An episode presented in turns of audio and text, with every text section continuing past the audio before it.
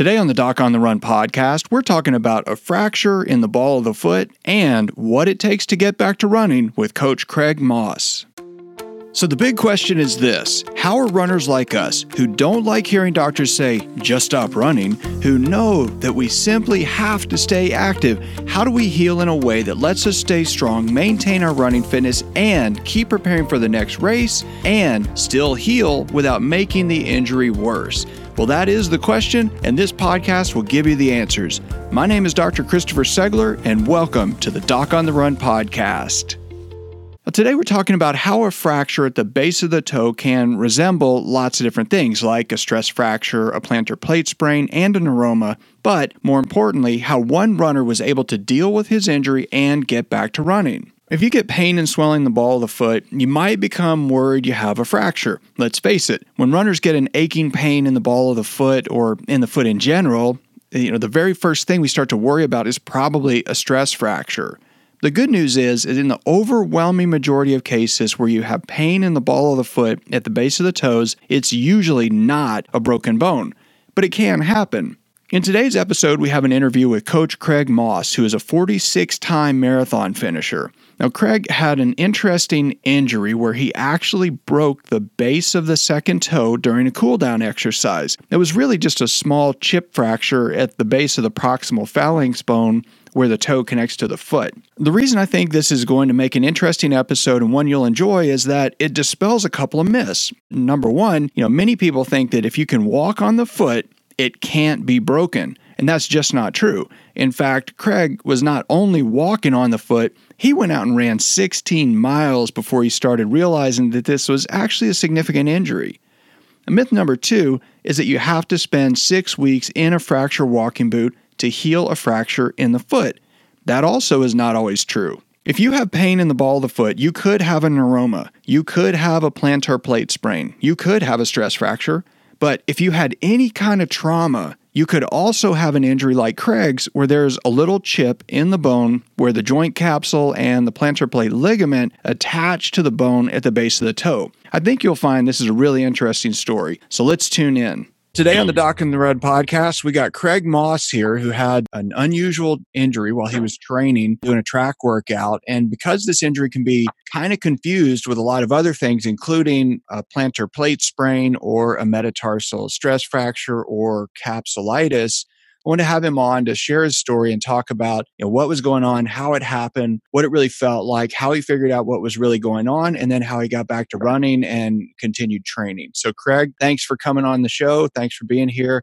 And thanks for being willing to share your story today. Oh, no problem. Hopefully, I can help somebody. What's your running background? Like, you know, what kind of runner are you? What have you done historically, and how long have you been running? I started running when I was 18. I'm currently um, 46. Um, I started running when I was 18 to lose weight. I was over, you know, 120 pounds overweight. So Wow. I started running to lose weight. Tried to run a marathon one day. After a couple of long runs, you know, months and months of running, I did a couple of 10 mile runs. I was like, hey, let me do a marathon just to see how far I can actually run without stopping. And I actually finished the whole thing without stopping in a pretty decent time. I was hooked four days later because as soon as I was done, I was like, I'm, ne- I'm never doing that again. And then four days later, I was like, you know, I got to do this again. So ever since I've been 18, 19, I've been doing marathons. I've done um, 46 of them at this point. Wow. And I'm also a coach for a program called Students Run LA where we take at youth risk and train them to do the LA Marathon every year. All right. So obviously, by any measure, an experienced runner. So 46 marathons. I'm sure you've had some little things here and there which kind of resemble injury, but maybe haven't, you know, kept you really out. So, you know, you can't train people or do that much without having something happen, right? And but this was an unusual thing that happened. So what were you training for when you got injured? Um, it was the summer of 2017. It was July 4th. I just got done with the eight mile run. I was kind of just training, just stay fit for the summer, not really focusing on anything. But you know, you want to keep your mileage up. Yeah. I got done with the run and I was doing a cool down. So I was doing leg swings, straight leg swings, barefoot, and I just lost focus. And I basically just kicked the ground as hard as I could. My toes went straight into the ground. And I have the Morton's toe where the second toe is bigger than the first toe. Uh huh. So that one took the brunt of the kick. And at first I was just like, wow, that hurt.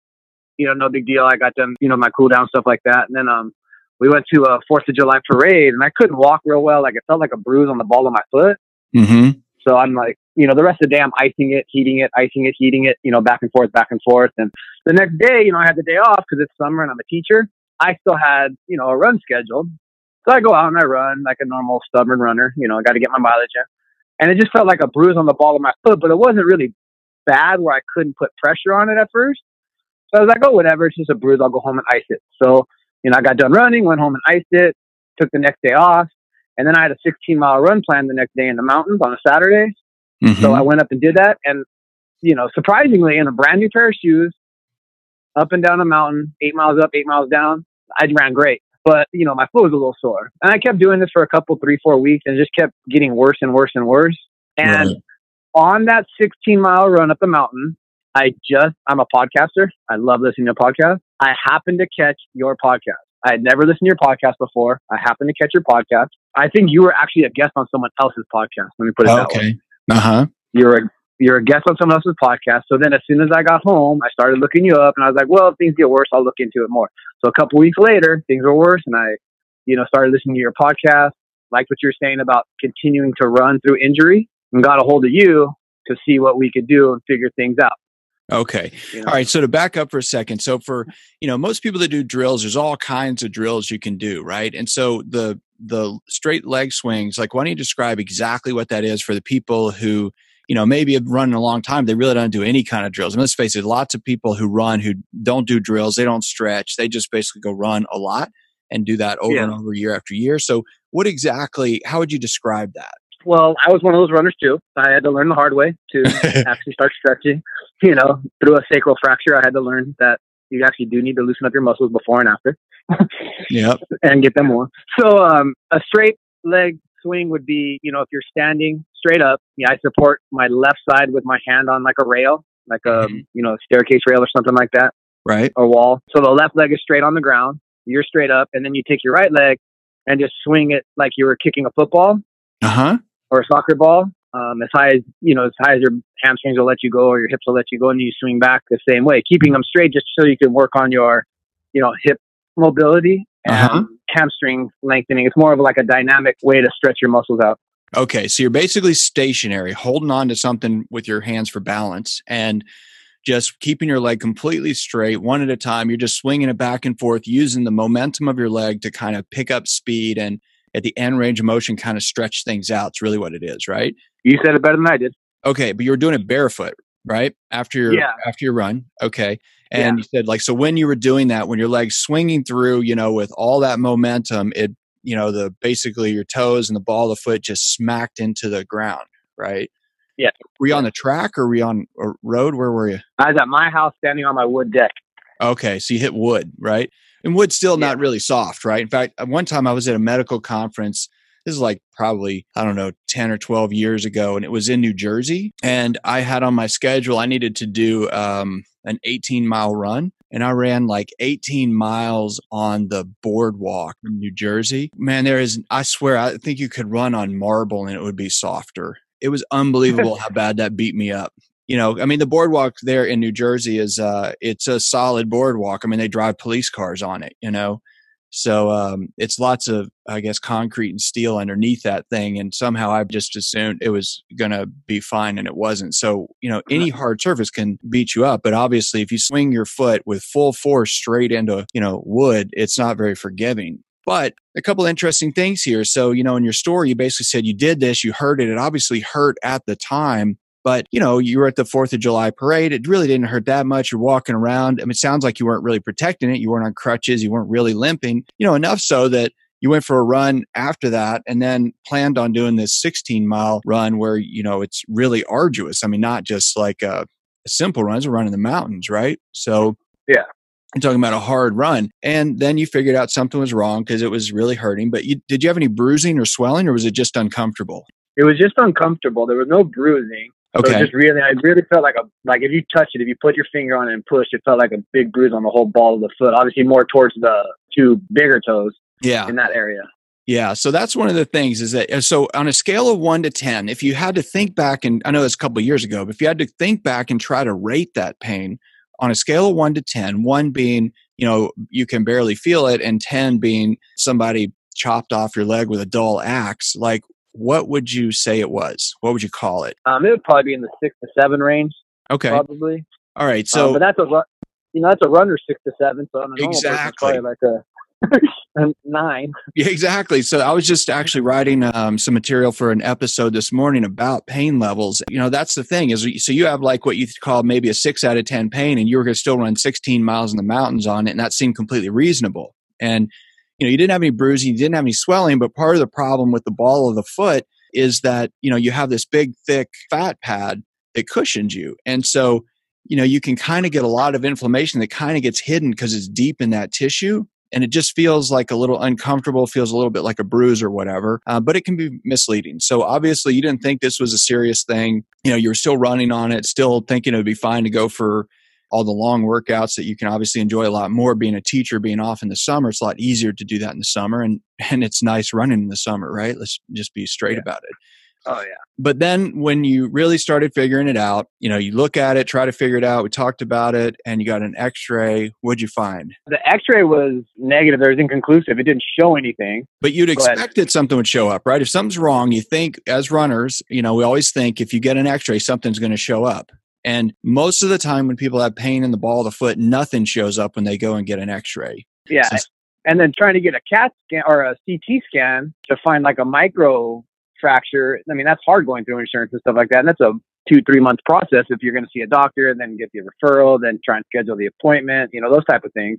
Right. And so that can be So very difficult. Yeah, that's the whole thing is that, you know, I often would get I do these calls with doctors to try to get something pre-approved through an insurance company and most of the time they'll send some ridiculous letter that says, "Well, we'd like you to do a boot and crutches for 4 to 6 weeks before we authorize this."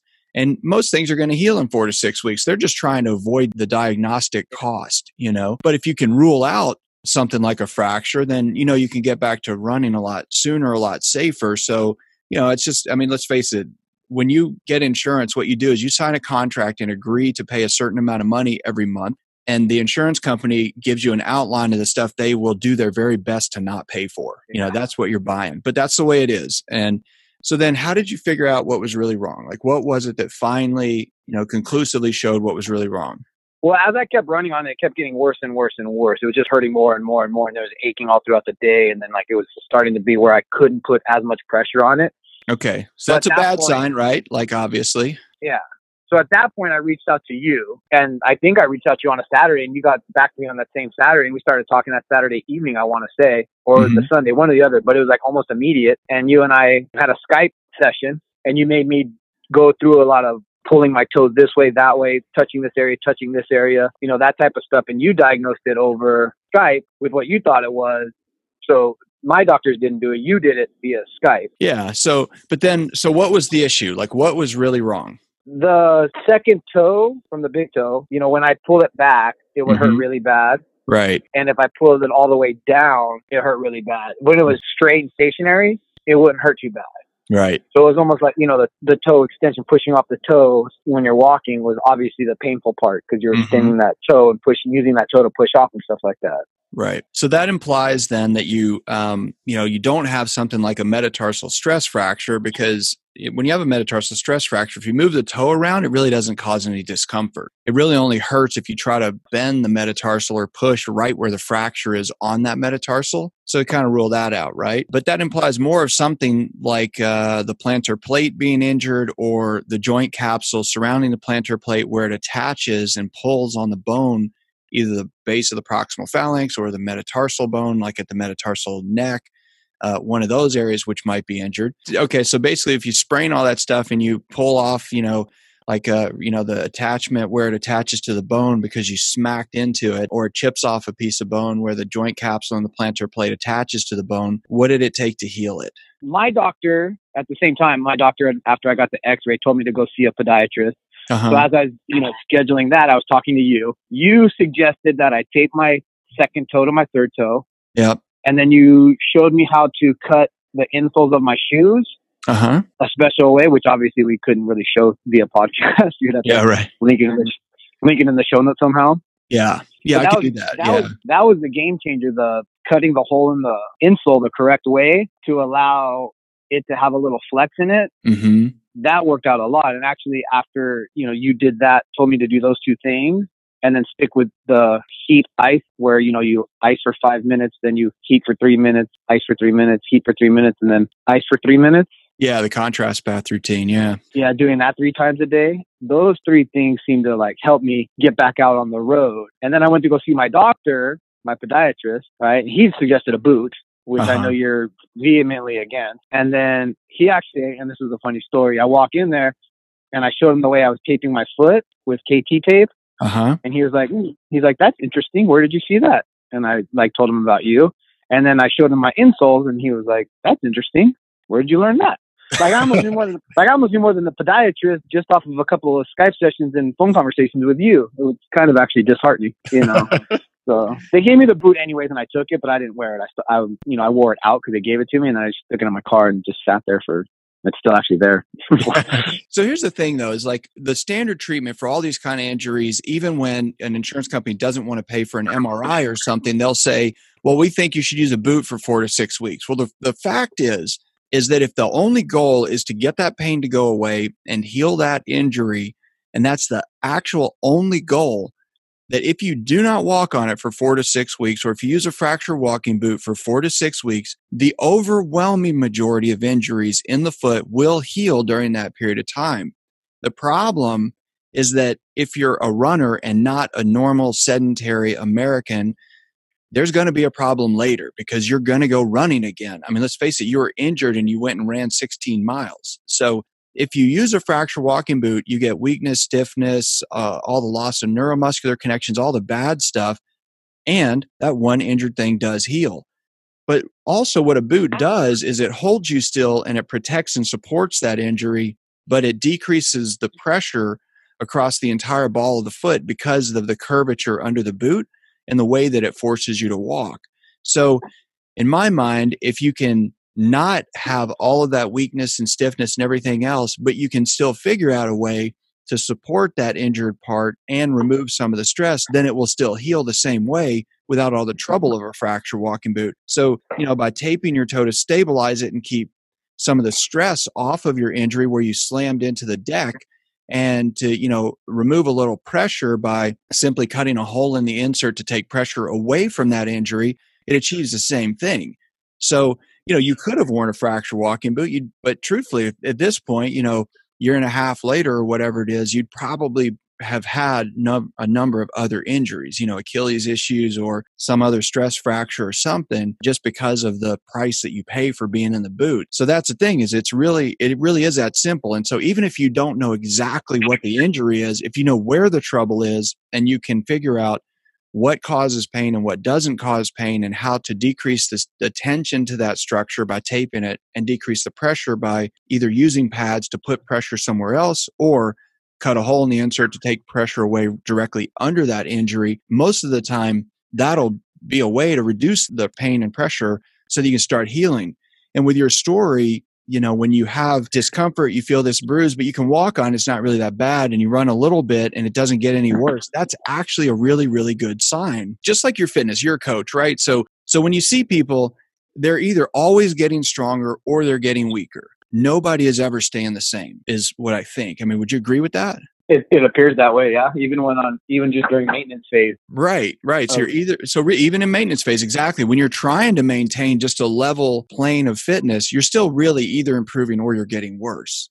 And this is totally true of all physiology and healing, right? You're either getting better or you're getting worse. And so if you basically tell me, like, okay, well, I did this thing, I slammed my foot into the ground and it really hurt, but now it just feels kind of bruised. I can walk on it. It's whatever. It's not getting bruised. It's not really that painful. It's not getting more painful. Uh, it's not swelling anymore.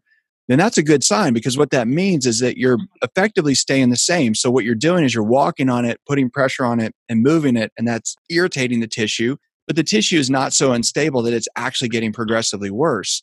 So then if you can do something really simple like decrease a little pressure or tape it to add a little stability, it implies that, you know, you could then increase your activity significantly like running without getting worse and while continuing to heal. So but you know when you when you go and you do a short run it's not worse but then you run 16 miles and it actually gets worse and you run a little bit more and it gets even worse then you know you got to take action. You got to do something to reverse that process.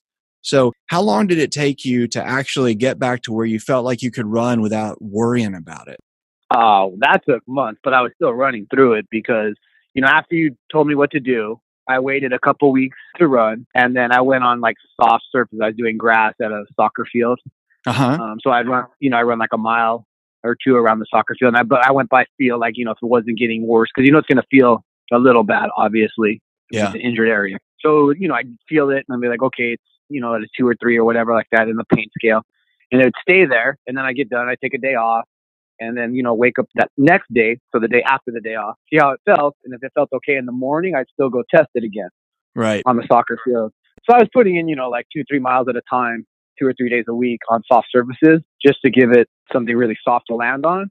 And then maybe two weeks off, then two weeks of that. And then that fifth week, I tried like a regular sidewalk through the neighborhood type of run. And that was a shorter run. You know, this time I actually ran to a park. Right. And did, did the grass at the park and then ran home. So it put, you know, a little bit more pounding on it on the concrete. And then that was fine. So then I progressed and I stayed, I want to stay at like, I want to say I stayed at four miles, like four days a week for another month just to not because I was in no rush to literally train for anything, but I wanted to keep running just for you know mental fitness, feeling fine, that you know feeling up you know good because you enjoy running and stuff like that. So I, I mean, luckily I wasn't really training for anything where I felt like I had to get in super big miles and stuff like that. So the four miles a couple days a week, three four days a week, was fine for me. So it took me maybe till because I was in July, I was running in August.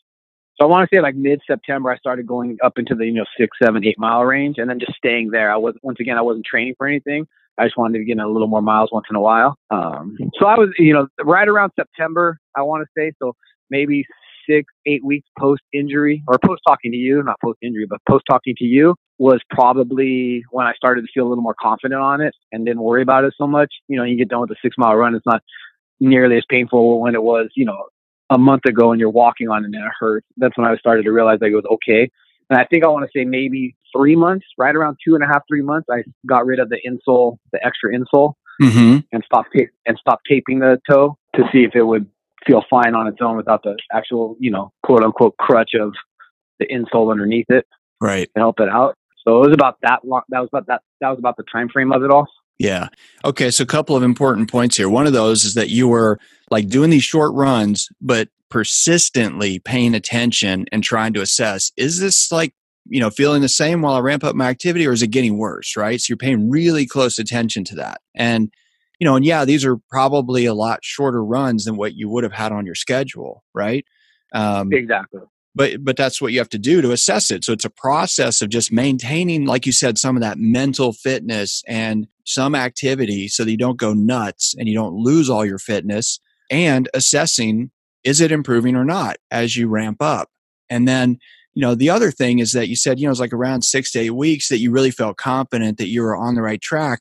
And if you'd been given a fracture walking boot, the standard is about six weeks in the boot. So at six weeks, instead of feeling confident that you're basically healed enough to really move forward and really keep going, at that point, you would have been getting rid of the boot and going to physical therapy to learn how to walk normally again you know which, exactly so the other thing is that it's very different when you get injured when you're paying attention to the pain because i would imagine as somebody who coaches you know high school athletes if you take a kid for example who is a you know decides they want to run and they want to do a marathon they want to do the la marathon and they're basically sedentary well, the initial phase, it's like you give them a schedule and you're like, here's your schedule. You're going to run, you know, walk run this and you're going to run a mile, then you're going to run two miles, and you're going to run this. And it is going to be painful and uncomfortable. You're going to have to learn how to get past that. And so you tell them very specifically, right, that this is going to hurt. This is your schedule. Don't worry about it. Just stick to the schedule. And as runners, when we get injured, that kind of works against us because we still think in the back of our mind like what our next race is, what we really want to do, what our schedule should be. And instead you had to do the opposite. We're like, okay, no schedule. I'm going to run a mile on, you know, a soccer field, or I'm going to run a couple of miles here. I'm going to run three miles to the park. I'm going to do something really short and see what happens. And then I'm going to make a plan the next day, you know? So it, it is a very difficult thing to, to make that shift from just ignoring discomfort to really reevaluating on a daily basis to figure out what you can do next. But how did you get through that? I mean, was that a tough process for you? Well, fortunately for me, because having a sacral stress fracture is not the funnest thing in the world. but, you know, two years prior, I've only had like really, prior to the foot, I only had two really big running injuries. I had an IT band issue one time, and then I had a sacral stress fracture. That sacral stress fracture took me out of running for six months. Like I could not run for six months. And then wow. I had to get back into running. It took another, you know, four months of just going to the park and running for like five minutes and then walking for five minutes and then running for five minutes, walking, and that was it for the day. Mm-hmm. And then you mm-hmm. take a whole week off. So since I had already done that process, it was a little bit easier to tolerate this one because I'm like, okay, I know that if I go slowly, I take the time to actually slowly get back into running. Uh-huh. It's better than trying to rush into it and getting into the whole injury cycle because then all of a sudden you're like, you know, now my foot hurts. Well, now I'm changing my stride a little bit. Okay, so now this hip's going to hurt on this side. Okay, so now I'm going to pull the muscle on this side. Now my IT band on this side is going to react a different way. So like I knew going in that I had to be really, really, really patient or I was going to be in the injury cycle for months and months and months and not get out of it successfully, most likely. Okay, great. All right. So listen, I know you're a coach, right? So you have um, a unique perspective.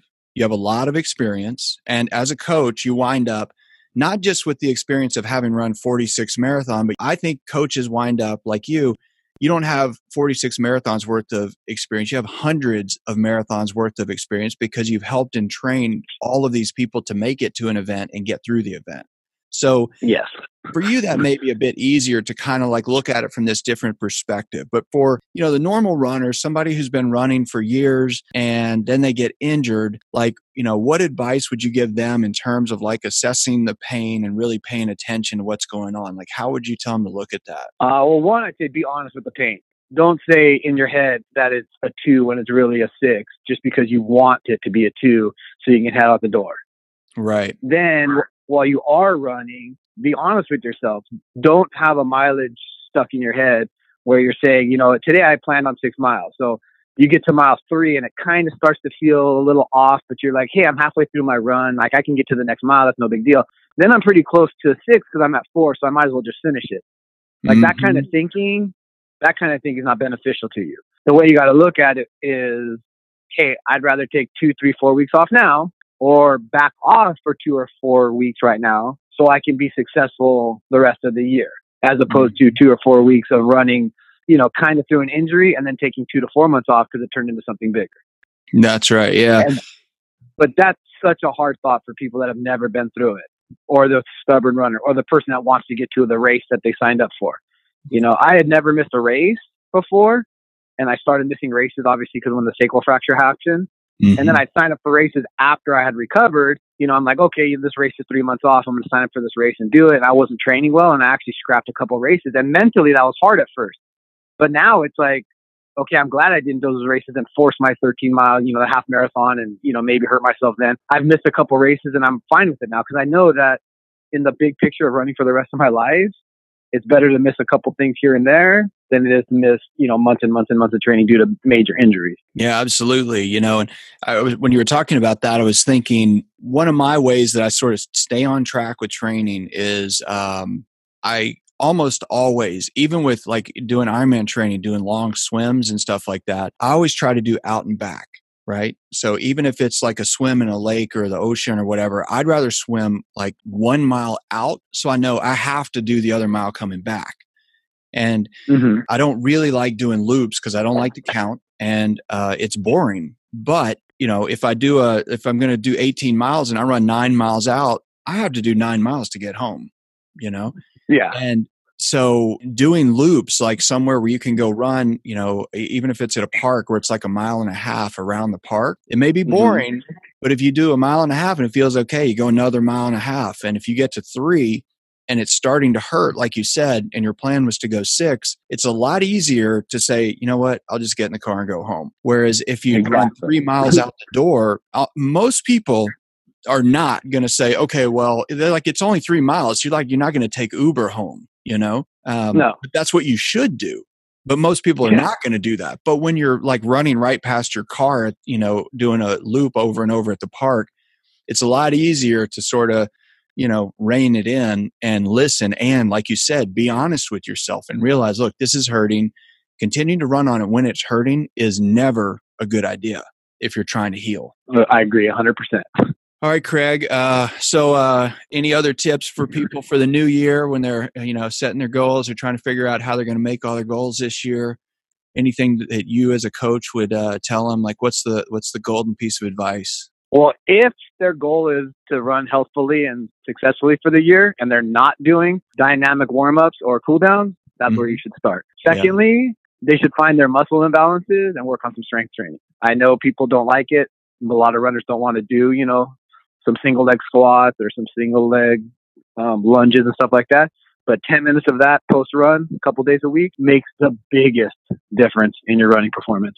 Yeah, that's interesting. That's a good point. So, yeah, there was, uh, I think I did an episode on looking for your limiters, you know, and um, I mean, let's face it, if you're really, if you've been running a long time, you've done a bunch of races and you're, you know, what you think of is as close to your physiologic capacity and fitness that you can get, you cannot just put in more hours. It no. doesn't work. But if you can find these little, like you said, these imbalances, right?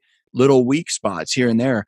And if you strengthen the weak spots, you get huge gains by comparison to putting in more time. So I think that's great advice. Well, Craig, um, you know, people want to get a hold of you. They want to talk to you. How can they reach out to you? I'm on Twitter. I'm cmoss23. And then if they want to email me, because I do offer coaching, it's um, CRM6283 at lausd.net. Okay, so if it's cool with you, we'll put those uh, links in the show notes on uh, for this episode so people can get a hold of you. Oh, 100%. All right, Craig. Hey, thanks so much. I appreciate you coming on the show. Appreciate you sharing your story and appreciate you, um, you know, being willing to, to kind of share your insight with all of our listeners today. I mean, no problem. And good luck with your racing this season if you're racing at all. All right, thanks, man. I appreciate it. What's a virtual doctor visit? The idea of not running at all while waiting for my foot to heal was simply depressing. I really needed a second opinion from an expert, someone who specializes in helping runners. What you'll get from Dr. Segler, in my experience, is expert runner and medical care that's individualized for your needs. I left with actionable steps to recover from my injury. Dr. Segler is different, and I felt heard, didn't feel patronized, and I felt like he prioritized getting me back to running as soon as possible, as much as I did. I just couldn't see sitting around for six weeks knowing my hard earned fitness would vanish. I know Dr. Segler is an expert, and I wanted to see him in person. But frankly, I just couldn't afford the cost of a house call. I saved enough money to pay for my next marathon registration. You'll have an appointment with Dr. Segler, whether it's via Skype or on the phone. You can expect one, he's going to be on time. Two, he's going to be able to spend more time with you than the typical uh, visit in a doctor's office. And both of those are going to result in a more effective diagnosis and treatment plan for you. I'm a young woman in the Philippines and I hurt my ankle yesterday. I just wanted to say thank you and that it's such a relief to be able to find a website like yours and get some information when I'm in a place with uh, little to no medical care. So I just wanted to call and say thank you. You're awesome. Book a virtual doctor visit and get a second opinion online today. If you have a question that you would like answered as a future edition of the Doc on the Run podcast, send it to me, and then make sure you join me in the next edition of the Doc on the Run podcast. Thanks again for listening.